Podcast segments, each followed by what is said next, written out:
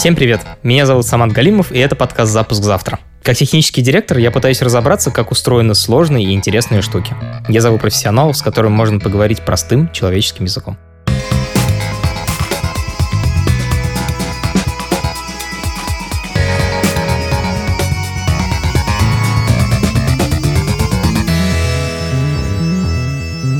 Подписывайтесь и слушайте нас везде, где вы слушаете подкасты. А еще наш подкаст теперь выходит на Ютубе, на канале «Либо-либо». Я давно хочу разобраться, как устроены онлайн-кинотеатры. Это очень удобные сервисы, но за удобством кроется сложная техническая работа. Чтобы разместить фильм на платформе, нужно сначала получить его от киностудии, пережать его под десятки разных размеров экранов, защитить его от пиратского скачивания, а еще порекомендовать пользователю фильм, который ему понравится – Михаил Жуков занимается всеми этими вещами в онлайн-кинотеатре ОККО. Всем привет, я Миша Жуков, я CTO ОККО Фильмы. С Мишей я поговорю о том, как тысячи фильмов появляются в онлайн-кинотеатре.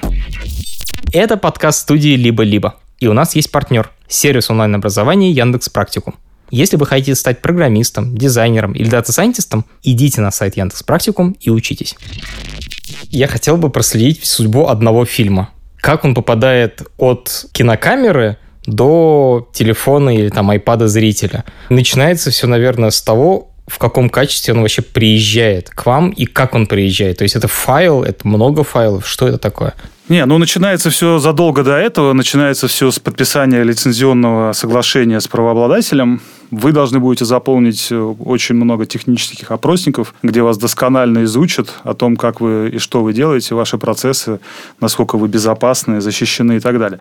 Как только мы прошли этот этап, если договорились по деньгам, все условия заключили, с нами связывается специальный отдел, который у крупных менеджеров есть, который подготавливает контент уже не к кинопоказу, не на большом экране, не в IMAX, там, да, а вот именно к такому цифровому домашнему смотрению.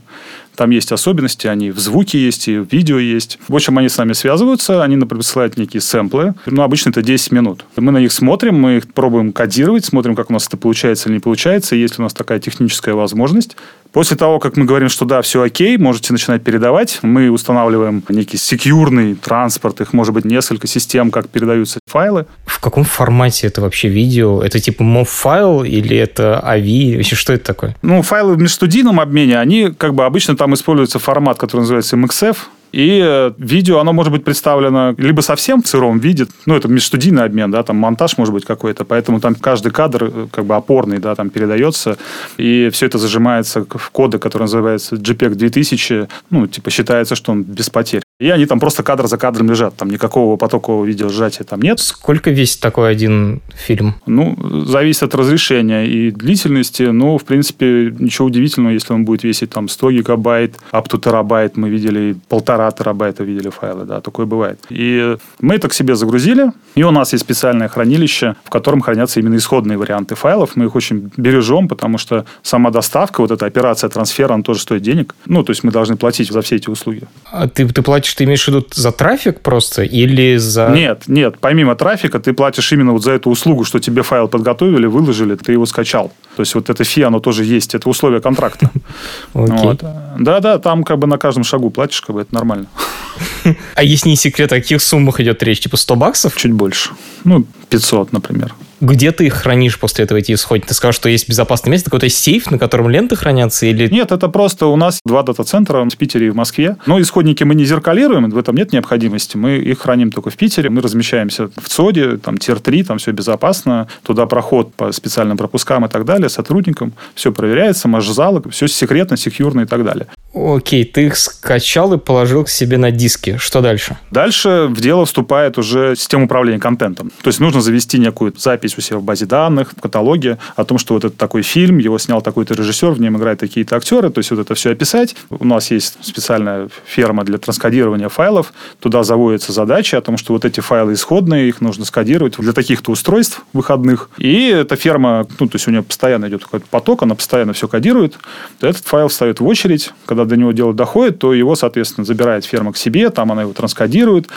Что такое транскодирует? А? Вот этот исходный файл, который мы скачали у студий, его ни один мобильный телефон, ни один телевизор никогда в жизни не проиграет. Ну, просто потому, что он слишком хорош для этих устройств. Для того, чтобы это стало возможно, для того, чтобы, ну, просто сам видеокодек сложился, там, контейнер был понятен. Что такое кодек? Это формат сжатия для видео. Кодер, декодер. Это спецификация, что нужно делать с входящим потоком данных, чтобы его уменьшить, но при этом, когда декодирующее устройство его обратно развернет, оно сможет на экран вывести картинку, которую мы будем видеть как будто бы все то же самое. Контент надо защитить после того, как его скодировал. Ну и нужно еще обеспечить устойчивость к сетевым помехам. Да? То есть, когда, если у человека, например, не очень хорошие сетевые условия, ну, то есть он смотрит с мобильного телефона, да, и у него сеть стала плохая. То есть, был LTE, стал 3G. Что делать? Нужно как-то переключиться на более низкий уровень качества видео скодированного, чтобы потом, когда сеть восстановится, становится, опять можно было подняться на более высокий уровень качества скодированного видео. Поэтому каждый видеофайл кодируется на самом деле не один раз, 10-15 а раз, сколько там, в зависимости от этого профиля, под каждый вот такой вот шаг уровня качества и разрешения. То есть он так нарезается в несколько вариантов, которые потом складываются в один такой единый контейнер, и уже при запросе, уже когда эта история доходит до витрины, файлы защищаются DRM обязательно. Ну и вот уже такие защищенные файлы, зашифрованные, их, пожалуйста, качай сколько хочешь, все равно они зашифрованы, без ключа их не проиграешь.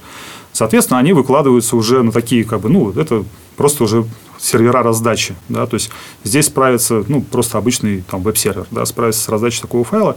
Ну, конечно, у нас все сложнее, потому что у нас там есть трафик, э, ну, то есть таких обращений за файлом много, поэтому там есть специальные системы там, по кэшированию контента, контент-деливери нетворки используются, партнерские CDN да, там, и так далее. Таким образом, зашифрованный файл размещается на этих внешних серверах, и уже он готов к тому, чтобы его просматривали. CDN это компьютеры и кабели, с помощью которых вы получаете свои киношки быстро и без тормозов. Вот если помнишь, я рассказывал, что когда сетевые условия меняются, тебе нужно адаптировано, чтобы плеер переключался между уровнями. Да? То есть тебе нужны более хитрые протоколы, не MP4, тебе уже нужен там MPEG-Dash, например, HLS или Smooth Streaming. Это такие более высокоуровневые протоколы транспортные. Это стоковые решения или вы сами их прогаете? Да, мы сами прогаем, конечно, да. Наши CDP – это вот как бы наша собственная разработка. Мы там, более того, мы придумали свой там проприетарный формат, как это все дело хранить, шифровать, на лету все преобразовывать, чтобы не хранить там 10 версий, мы на самом деле их на лету готовим. То есть вот веб-сервер, который раздает контент, это не что-то open source, не что-то стоковое, это вот ваша собственная внутренняя разработка. На базе open source, ну, то есть мы туда... А что за база? Nginx, конечно, Nginx. То есть у вас есть внутри люди, которые умеют его корячить прямо на низком уровне? Конечно. Мы же инженерная команда, да. Круто.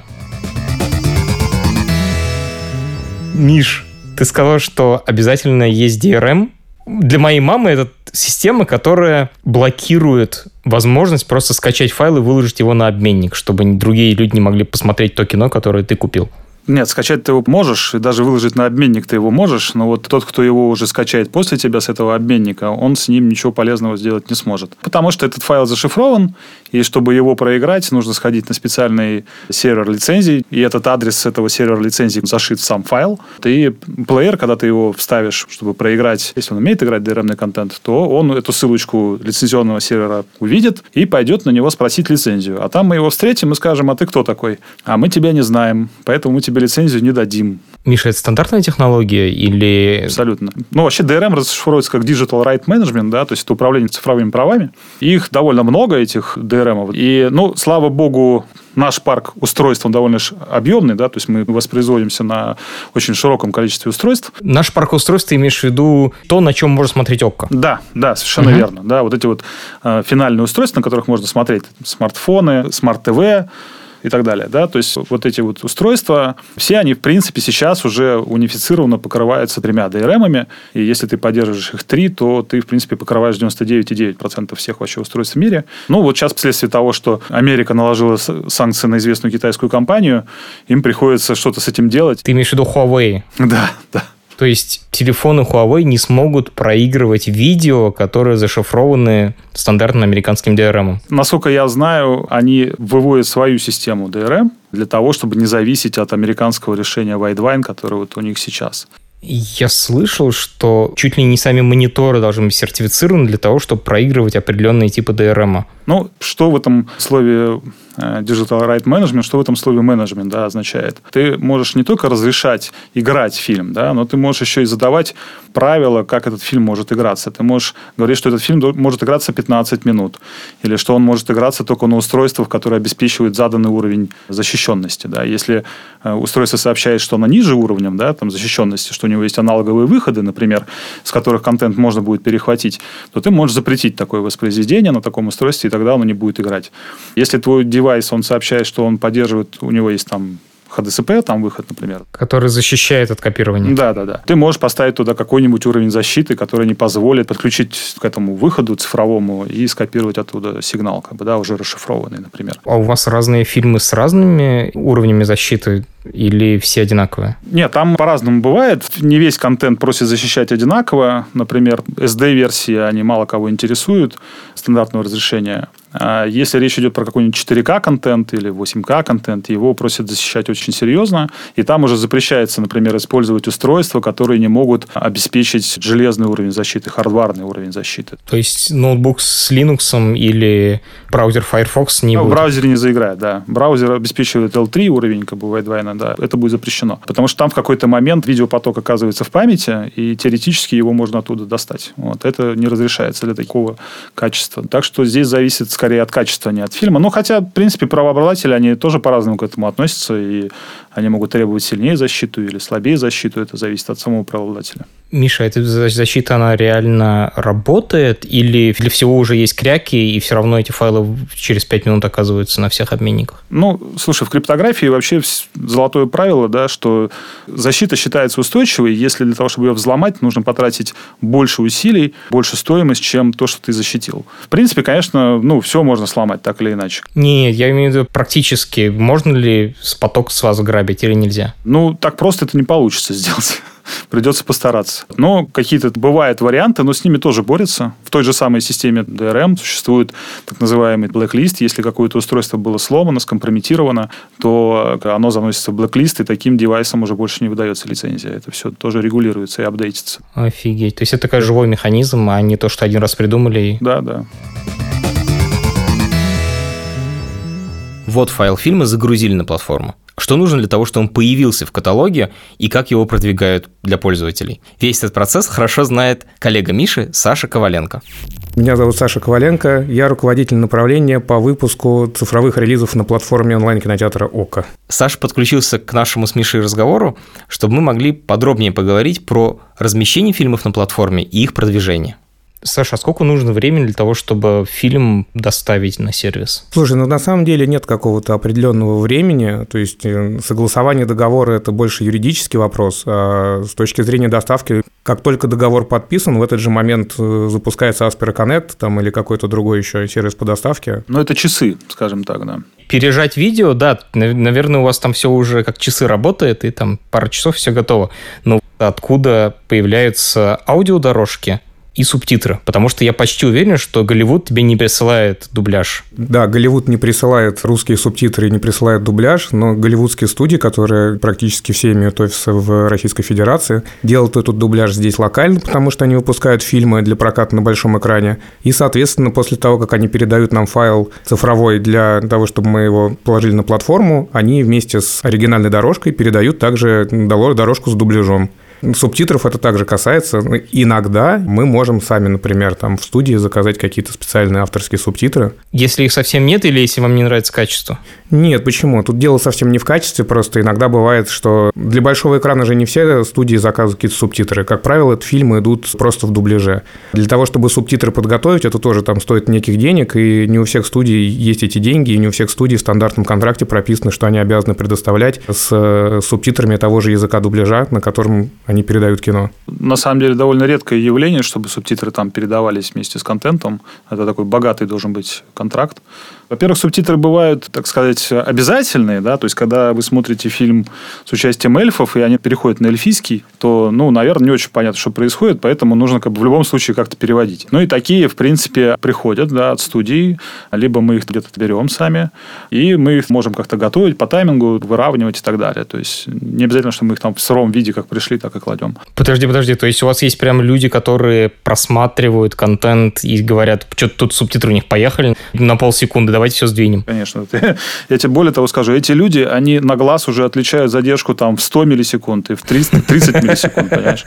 У нас есть просто отдел подготовки контента. Они этот контент скачивают, они его кодируют, они его смотрят, что там с ним получилось в итоге. Саша, расскажи, пожалуйста, откуда берутся метаданные? Плакаты, имена актеров. Вы в кинопоиске все это копируете или нет? Ну, Конечно же, мы берем эту сторону. На самом деле, помимо самого физического файла с фильмом, студия, конечно же, передает нам все материалы для продвижения, и среди этих материалов, как правило, оказывается и постер в слоях, и э, трейлер, и какие-то споты для digital. Это вот короткие ролики, которые мы часто наблюдаем в качестве преролов в интернете, если вот рассказывая языком для того, чтобы мама твоя поняла. То есть все рекламный набор рекламных материалов, он передается правообладателям. Иногда бывает так, что этих материалов не хватает нам для продвижения, для того, чтобы сделать обложку фильма внутри платформы или для того, чтобы выложить полноценный трейлер, поскольку его просто нету, и когда особенно это ярко видно, если мы, например, будем смотреть какие-то фильмы из бэк-каталога, там, 90-х, 80-х годов, которым просто в цифровом виде не сохранились трейлеры у студий зачастую, избитая история. То есть, когда мы только запускались в 2012 году, то выяснилось, что трейлеры есть, в общем, далеко не везде. Ну, просто теоретически, там, не знаю, у фильма «Кинзадза» нету трейлера, да, официального. И, соответственно, ну, с этим надо было что-то делать. И мы изгалялись как могли, да, там брали какие-то сцены фильмов, там что-то еще, автоматически там их готовили. Было много таких забавных решений. И в таком случае мы, нам приходится каким-то образом решать этот вопрос. Иногда, например, мы договариваемся, что мы берем просто какую-то двухминутную сцену из фильма, яркую, которая может его характеризовать, и вместо трейлера выступает вот эта сцена. Договариваетесь, в смысле, с правообладателем? Со студией, конечно, с правообладателем. Эти, эти все процессы идут через правообладателя, они утверждаются правообладателем. То есть у нас со студиями всегда диалог. Это не то, что мы там подписали контракт, нам вбросили материалы, и мы побежали что-то сами делать. Мы утверждаем и обложки все, и постеры, и все материалы, которые сопутствуют продвижению фильма, в том числе и внутри платформы. Ты сказал, что постеры в слоях присылаются, там что, есть русские шрифты? Я тебе больше скажу, я как человек, который проработал больше 10 лет э, в одном из представительств голливудской студии в России, э, я даже занимался локализацией этих э, креативов английских на русский язык. Тут есть целая команда дизайнеров у каждой студии мейджора, и все это делается заранее, еще до появления фильма на больших экранах. Вот все вот эти постеры, которые ты видишь на русском языке, они все здесь производятся локально, опять также утверждаются со студией, локальным представительством, и после этого уже в готовом виде в слоях передаются нам, потому что нам нужно делать разный формат. Где-то надо горизонталь, там у всех горизонталь тоже своего размера, не, не всегда это 16 на 9 там, или не всегда это 4 на 3. То есть, да, нам передают материалы в таком виде, чтобы мы могли потом с ними работать в том числе в виде исходников графических. Даже видео бывает э, со слоями локализации э, именно русских надписей. Если ты посмотришь какие-нибудь голливудские мультфильмы у нас на сервисе, обрати внимание, что там много надписей на русском языке. Как можно передать слои в видео? Как это вообще работает? Это называется textless и texted. Два варианта. Тебе присылают с текстом и без текста, и текст присылают отдельным шрифтом. И ты потом сам собираешь дизайнером, либо даешь на студию, этим шрифтом делается набивка, и в том месте, где на английском есть надпись э, фирменным шрифтом, появляется надпись на русском Охренеть. тем же шрифтом, по тайм-коду она выставляется, и звук тоже передается весь разведенный. Отдельно спецэффекты, отдельно диалоги, отдельно музыка. И потом звук собирается или в 5.1, или в стерео, в зависимости от исходника. Охренеть. То есть это всегда такая вот разбираешь домик до винтика, потом собираешь домик опять. А, просто безумие какое-то. Это гигантская работа. Наверняка были какие-то проебы. Вспомните какой-нибудь смешной, пожалуйста. Есть такой мультфильм «Зеленый трактор», «Синий трактор». Какой-то трактор. Синий трактор. Синий да, трактор, сто процентов. Да. У меня дети смотрят «Синий трактор». Так вот, в песне они учили детей, что такое лево-право, и они поют лево, а показывают право. Вот.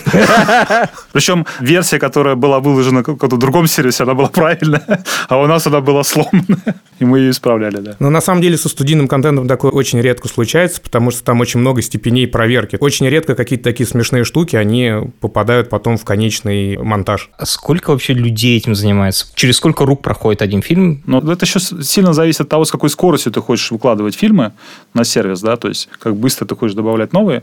Сейчас у нас работает 10 10 человек, наверное. Не все они занимаются одним и тем же, то есть они так разбились по ролям, кто-то там с трейлерами работает, кто-то с озвучкой материалов, с работой с аудиодорожками, кто-то видео именно готовит там и так далее. Да, у них есть разбивка по ролям, но их там прилично. На самом деле, вот эта история с, тем, чтобы там разобрать и собрать до винтика, это такие единичные, скажем так, релизы. Большинство релизов идет уже в собранном виде, слава богу. Ну, обычно в неделю сотни-две мы можем делать фильмов. Но если еще серии учитывать, то там их побольше, потому что они короче. О, господи, подожди, ты каждую неделю добавляешь 100 фильмов на сервис? Ну, типа такого, да.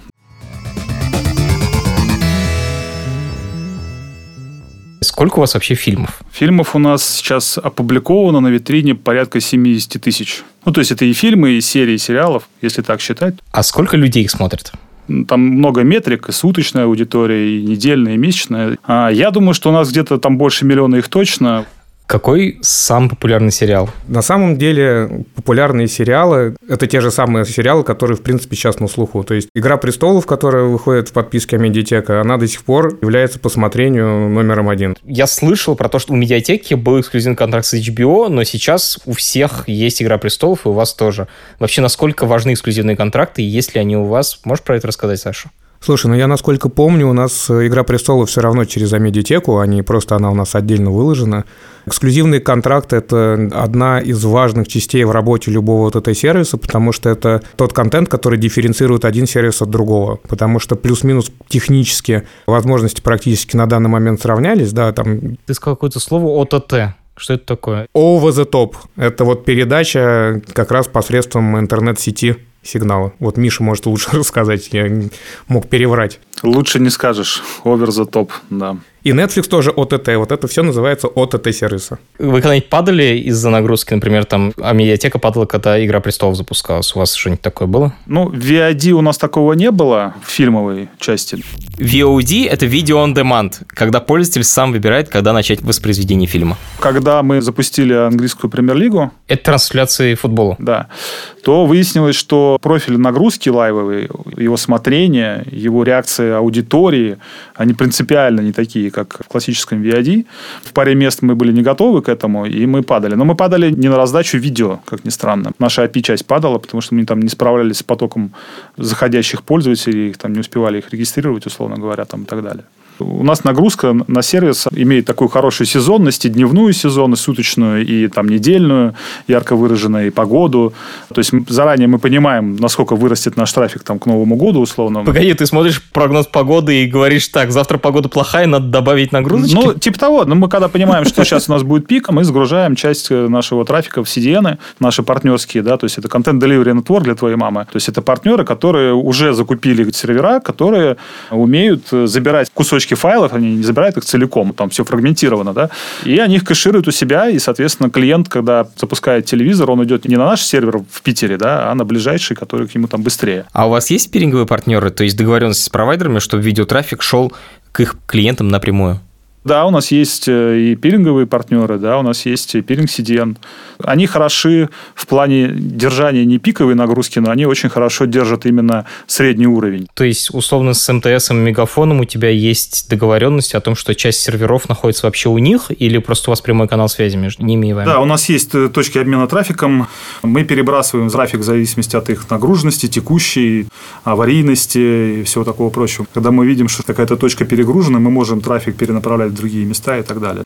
И если уж супер-пупер там события готовятся, то ну, мы уж там всех включаем, всех зовем и раздаем уже всем миром какой-нибудь классный релиз, например. Спасибо большое, Миша. И, Саш, вот эта классическая история, которую нам все рисуют про то, что вечером я смотрю на телевизоре, а утром я смотрю в метро на телефоне. Это реальность или все-таки люди смотрят с одного устройства в большинстве своем? Ну, я так тебе скажу, так как мы сейчас говорим про совершенно определенный контент, а назовем его условно кино, то вот такого вот hop-in, hop-out смотрения, так называемого, его не так много на самом деле. И основную долю у нас все-таки занимают просмотры со смарт-ТВ.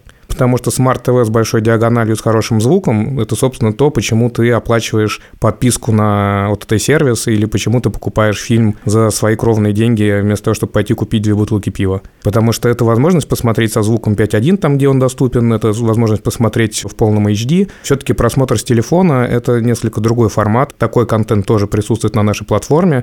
У нас выходит Life сериал в заперти. Мы думаем, что, скорее всего, он будет потребляться в большей степени как раз с мобильных устройств. Так как я в сервисе с самого начала, до того, как он стал видеосервисом даже, когда мы запускали именно видеоисторию, то мы думали в первую очередь про веб-клиент, про десктоп-клиент, про мобильный клиент. И буквально там за три месяца до запуска кто-то «А, вспомнил, что, а, точно, есть же еще смарт-ТВ, короче. Это гениальная история. И когда мы запустились, для нас это был шок, что телевизор – это основная наша аудитория. Не секрет, что цифровой контент доступен все-таки свободно. Приходится считаться с тем, что есть пиратство. Но если на компьютере это просто сделать, то на телевизоре это не так просто сделать. А вот запустить Okko и выбрать фильм удобный, который тебе нравится, вот он у тебя сразу появился, нажать кнопку play и смотреть, это очень простой сценарий. Я слышу, что у вас есть какая-то супер хитрая технология про то, чтобы смотреть кино на вертикальном экране с телефона, э, которое изначально было снято ну, для обычного экрана.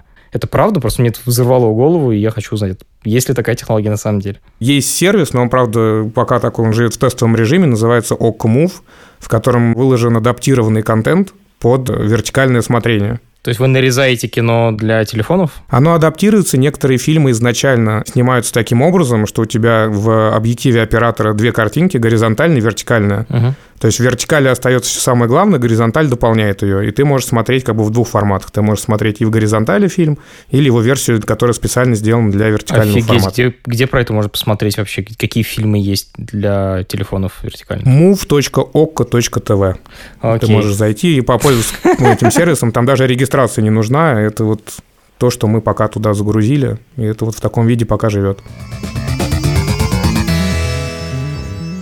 Вы работаете только в России или в, во всем регионе СНГ? Мы работаем в России и в некоторых странах СНГ. Как даются права на видео? Просто в музыке там полный ад. Тебе могут дать права на Россию, но не дать права на Казахстан. С фильмами то же самое или там все как-то проще?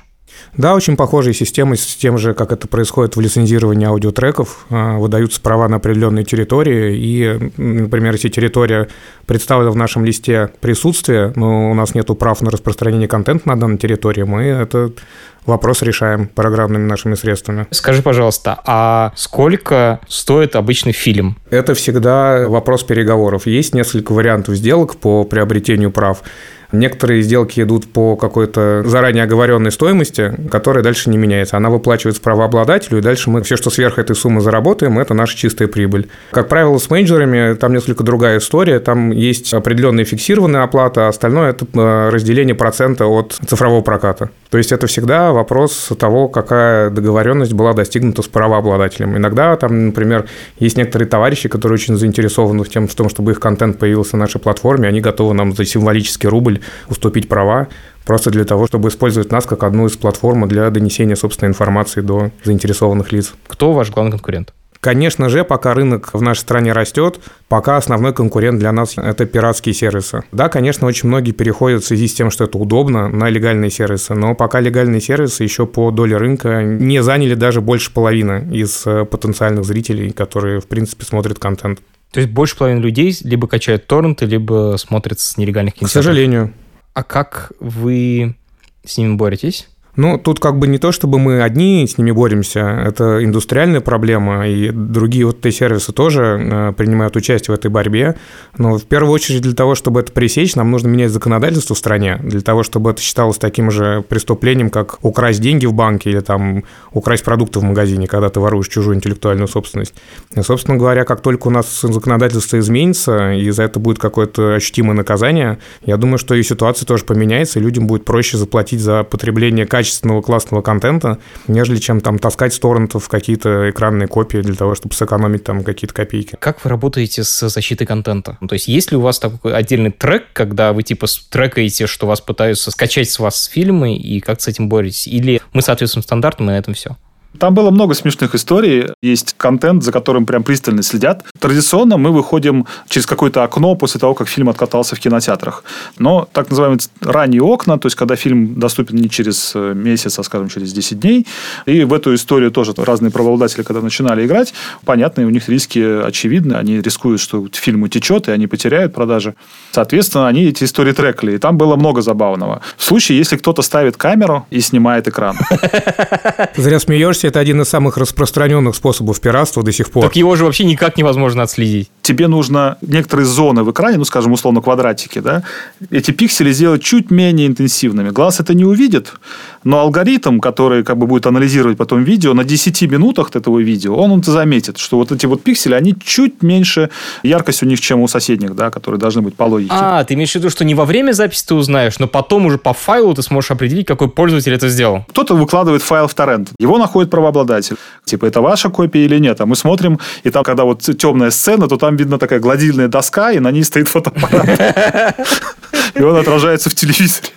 Дальше вот этими белыми и черными квадратами, ну, условно говоря, чуть засвеченными или недосвеченными пикселями, мы кодируем информацию. Но это делается на стороне клиента 100%, что... Нет, это делается на стороне сервера как раз. Ну, подожди, а ты, получается, отдаешь разный контент разным пользователям? Да, да, именно так. Во время подготовки файла ты делаешь две копии. Одна с условными белыми квадратами, другая с условными черными То есть половина пользователя получает белый квадрат, половина пользователя... Нет, не так. Ты каждому пользователю индивидуально его кусочки замешиваешь вот белый, черный, черный, Офигеть. белый. Или черный, белый, белый, белый. И потом, когда ты это Жесть. восстанавливаешь, ты видишь, какой то пользователь смотрел. Да, это вот так вот работает. И что ты потом с ними делаешь? Дальше правоохранительные органы должны заниматься, мы только передаем контакты, так сказать, и претензии. Офигеть. Как человек вообще узнает о фильмах? Ну, у нас, конечно, есть и редакторский взгляд на эту историю. То есть мы всегда какие-то фильмы промоутим, у нас есть какие-то акции, есть какие-то истории, к которым готовимся всецело. И есть специальный рекомендационный движок, который знает твой кликстрим, твою историю в сервисе, ну или история с холодным запуском. То есть мы используем некие данные о тебе уже от своих партнеров, мы их получаем. Расскажи про это, это дико интересно. Вот я зарегистрировался через Facebook. Ну, если через Сбер-ID ты зашел, то мы уже какую-то историю по Сбер-ID мы о тебе можем знать от наших партнеров Сбербанка. Да. И ты потому, там, что я покупал через Сбербанк, знаешь, какие фильмы мне понравятся? Я могу предположить. В идеале нам, конечно, бы хотелось видеть все твои оплаты с карты. И, Да, например, да. если ты покупал сыну игрушку Спайдермена, или вы, например, ходили в оперу, то мы можем тебе спокойно в стриме подложить и марвеловские фильмы, или, например, какой-нибудь там из ОККО театра какие-то спектакли. То есть это, конечно, идеальный мир, к которому мы сейчас стремимся и пытаемся его достичь. Вообще рекомендательная система, сейчас это супер хайповая тема, но первыми ребятами, которые про это сделали такую громкую историю, был Netflix который предложил приз за миллион долларов сделать им лучшую систему рекомендаций фильмов. Там большая интересная история, что потом все это все равно отправилось в мусорку, но старт всей истории это был дан.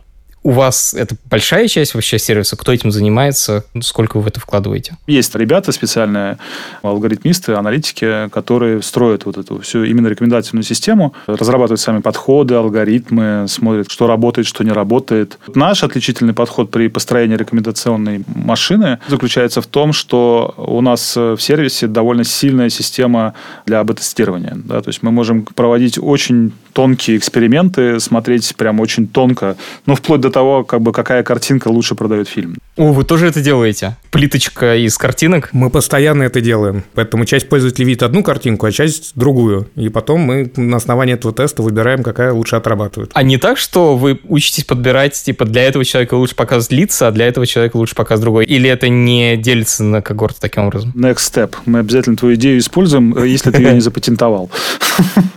Мы когда начали строить свою рекомендационную систему, то она, в общем, выиграла довольно много соревнований и с внешними партнерскими, которые там уже готовые решения нам предлагали, и с живыми нашими редакторами она соревновалась. И, ну, в общем, она на довольно длинном периоде времени показывала устойчивые, хорошие результаты. Рекомендационный сервис, он может на основании твоего поведения внутри сервиса подсказывать тебе какие-то фильмы, которые, возможно, тебе понравятся.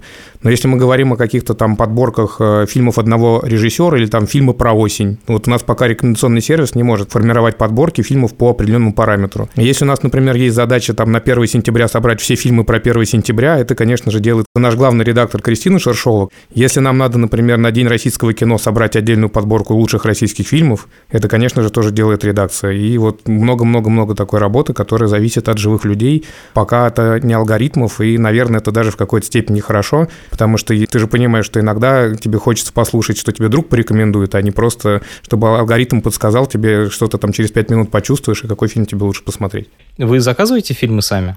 У нас есть целое подразделение, которое называется Oco Studios, которое занимается ко-продакшеном этого контента. Netflix, когда запускал свой первый сериал House of Cards, они говорили, что они приняли решение о запуске именно этого сериала с этим режиссером и с этим главным актером, потому что у них были данные о просмотрах фильмов на своей платформе. То есть они знали, что вот именно этот режиссер и именно этот главный актер и именно политическая драма хорошо зайдут. Вы используете данные для принятия этих решений или это все-таки скорее редакторская работа?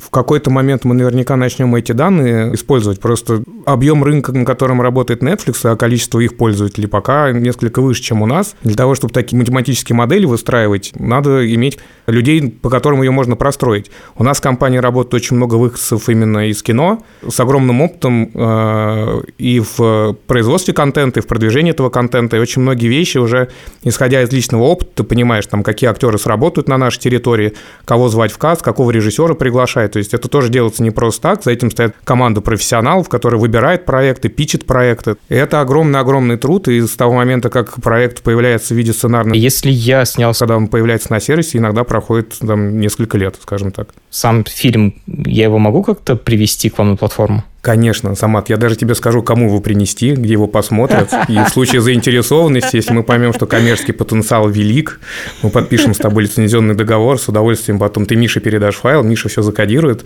так как он объяснял, и мы будем сотрудничать вместе и на цифровой платформе, на цифровой платформе ОКО будем распространять твой замечательный фильм, поэтому обязательно приходи. Давайте про смешную внутреннюю аналитику, потому что раз у вас есть АБ и рекомендательная система, значит, у вас есть адская статистика. У нас, на, на самом деле очень развитая система аналитики, и мы с Мишей часто пользуемся. Она заведена в Splunk е, там миллиарды дашбордов. Под любой запрос тебе могут наши аналитики составить дашборд, и потом вывести какие-то выводы после того, как он сформируется, и там будут какие-то результаты в цифрах. У вас куплен Splunk? Вы первые ребята, у которых реально куплен Splunk. Стоит как крыло Боинга. Это правда. В общем, Splunk — это система, в которой собираются все графики, и можно провести расследование, что делает какой-то пользователь на сервисе. У нас таких тулов несколько. Что касается потребления, кликстрима и как смотрит человек фильмы, традиционно эта информация у нас, да, собирается в планке. Вот. Но помимо этого есть еще куча других данных. У нас там своя бигдата есть по поводу того, что там происходит во время плейбека на устройстве. Да, у кого там встала пауза, у кого кто перематывает, кто там остановился, кто продолжил. Это все мы фиксируем. Это все у нас там большим потоком льется в наш бэкэнд. И мы потом на это все смотрим и анализируем уже не только с таких бизнес-точек зрения, но и с точки зрения quality of service. А у кого проблемы, в каком регионе, в какой момент То есть ты можешь сказать, когда у кого-то оператор начинает тормозить интернет, ты можешь сказать, что... Да, да, вплоть до исарки, да, я могу сказать. Прям по карте городов, да, да, мы прям это видим. Как устроена разработка у вас, Миша? Вот когда мы проходили историю одного фильма, там были отдельные этапы в разработке, можешь ли ты сказать, там, человек 10 занимается декодированием, человек 20 CDN, или это общая команда, которая просто меняет задачи? Просто если говорить конкретно про трек подготовки контента, там не так все сложно. Сколько человек писало нашу траскодирующую ферму? Ответ один. Сколько человек писало наш CDP и наш CDN? Ответ один, потом сейчас их два. Ну, то есть инженеры это такие вообще ребята, которые в целом могут многое. Сколько у вас разработчиков? Сейчас их больше ста. Подожди, подожди. То есть CDN у тебя писал один человек, раскодирование писал один человек, а разработчик у тебя сто. Что они делают? Есть еще очень много всего, что происходит вокруг, и других очень сложных задач. Много историй именно пер пользователей. У нас там рекомендация на конкретного пользователя рассчитана. За ним в сервисе всегда была история его покупок, просмотров, лайков. Это вся информация по каждому пользователю. Ну, то есть объем данных, которые нужно уметь быстро читать, быстро отдавать, быстро все это передавать, чтобы это все еще как-то работало и не тупило. Он большой, поэтому платформа, она довольно внушительная, на самом деле. Там очень много подсистем, назначение которых зачастую знают только их разработчики. Ну и плюс того, что у нас все-таки внушительная команда именно клиентских разработчиков, ребята, которые э, делают клиентские приложения на всех Я платформах. хотел пошутить, что 50 человек наверняка делают iOS, 50 человек и 49 человек делают Android. Не, ну iOS-то попроще, там у Android гораздо больше объем линейки, да, то есть там больше размеров экранов и самих девайсов, да, там их больше. Ну, телевизоров Smart TV, на самом деле, их тоже довольно большое количество. И, ну, можешь себе представить, что такое регрессионное тестирование на таком количестве как бы, устройств. Я очень трудно представлять, как можно сделать вообще нормальное тестирование на телевизорах, потому что Вот, да, оно не автоматизируется, это все очень весело, да. Ты сидишь с пультом и кликаешь, это прям, ну, классно. адская работа. Недавно к нам присоединился человек, у которого есть идея, как можно автоматизировать Smart TV тесты. Вот подождем, пока он там достигнет результатов. У вас кросс-платформа или нативное приложение? А что ты имеешь в виду? Ну, в смысле, вот iOS и Android – это отдельное приложение под iOS, отдельное под Android? Да, или отдельный это... под iOS, под Android. Да, мы сейчас, ну, конечно, мы думаем там и о единой кодобазе, там сейчас и на Kotlin, да, там ты можешь писать и, и там, и там. Да, у нас есть сейчас такие идеи у наших архитекторов, как это все можно классно объединить, чтобы это было более удобно дальше поддерживать. Мы, скорее всего, это сделаем, да. Почему нет? Это очень классная идея. Мы перестраиваем сейчас процесс, как раз вот мы думаем о том, как его сделать более продуктово ориентированным в плане переосмыслить именно само понятие продукта. Традиционно мы так сложились, что мы как бы были поделены на команды скорее по платформам, да, то есть у нас была backend команда, у нас есть команда мобильной разработки, есть команда Smart TV и так далее.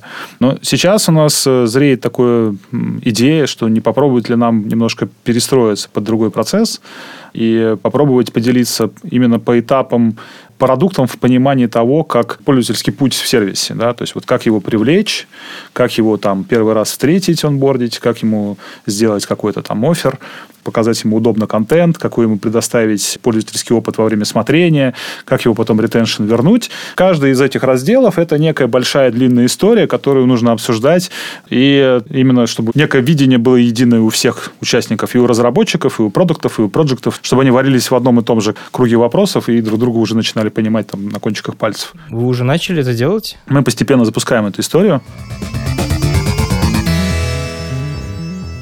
Насколько это прибыльный бизнес? Достаточно прибыльный для того, чтобы расширять серверные, производить новый контент и так далее. Из чего складывается цена подписки? Цена подписки складывается из многих факторов, в том числе из платежеспособности нашей аудитории, потому что мы все прекрасно понимаем, что у Netflix 11 евро подписка стоит не потому, что они хотят ободрать нас, бедных русских людей, а потому что просто платежеспособность за рубежом, она несколько выше, чем у нас. Поэтому, если мы говорим о формировании стоимости подписки, то, конечно же, мы это все делаем с оглядкой на платежеспособность и на средний доход, и в том числе на те приложения текущие, которые есть у конкурентов. То есть это сложная такая система но при этом мы всегда высчитываем с аналитикой, ниже какого уровня мы не можем упасть для того, чтобы не стать убыточными. Это для нас очень важно. Быть компанией, которая генерирует в том числе прибыль. И я не могу не спросить про коронавирус. Как он повлиял на ваш трафик? Ну, это второй Новый год был. Непрекращающийся Новый год. Вы видите падение? Просто я, как технический директор, сейчас оказываю услуги сервису доставки продуктов, и там был очень яркий пик Сейчас она немножко спала, но все равно выше, чем было до коронавируса, конечно, серьезно, сильно выше. А у вас тоже был пик потом падения, или оно как пошло вверх, так и остается? Не, ну там цифры пришли к нормальным значениям в итоге, да. Но выше они или ниже того, что обычно в это время по сезону, я сейчас не скажу. Мне кажется, что где-то плюс-минус так же. Мы идем в тех же самых цифрах в плане привлечения и удержания пользователей, это 100%. Я вот как раз недавно с аналитиками мы на эту тему разговаривали. Да, у нас, конечно же, был взлет и пик, но уже очень много вышло интервью на эту тему людей из индустрии ОТТ сервисов, и все отмечают это абсолютно нормальное поведение человека, когда ты чем-то очень долго одним занимаешься, вот когда был пик смотрения, потом тебе просто хочется переключиться на что-то другое. Это не значит, что контент плохой или сервис плохой, просто тебе хочется изменить фокус своего внимания. Поэтому мы сейчас пришли просто к тем же значениям, которые были расчетными для нас э, до того, как эта вся история с пандемией случилась. Это подкаст студии «Либо-либо», и мы его сделали вместе с сервисом онлайн-образования Яндекс Практикум. Над подкастом работали редакторы Юлия Яковлева и Андрей Борзенко, продюсер Павел Боровков, звукорежиссер Ильдар Фаттахов. За джингл спасибо Алексею Зеленскому.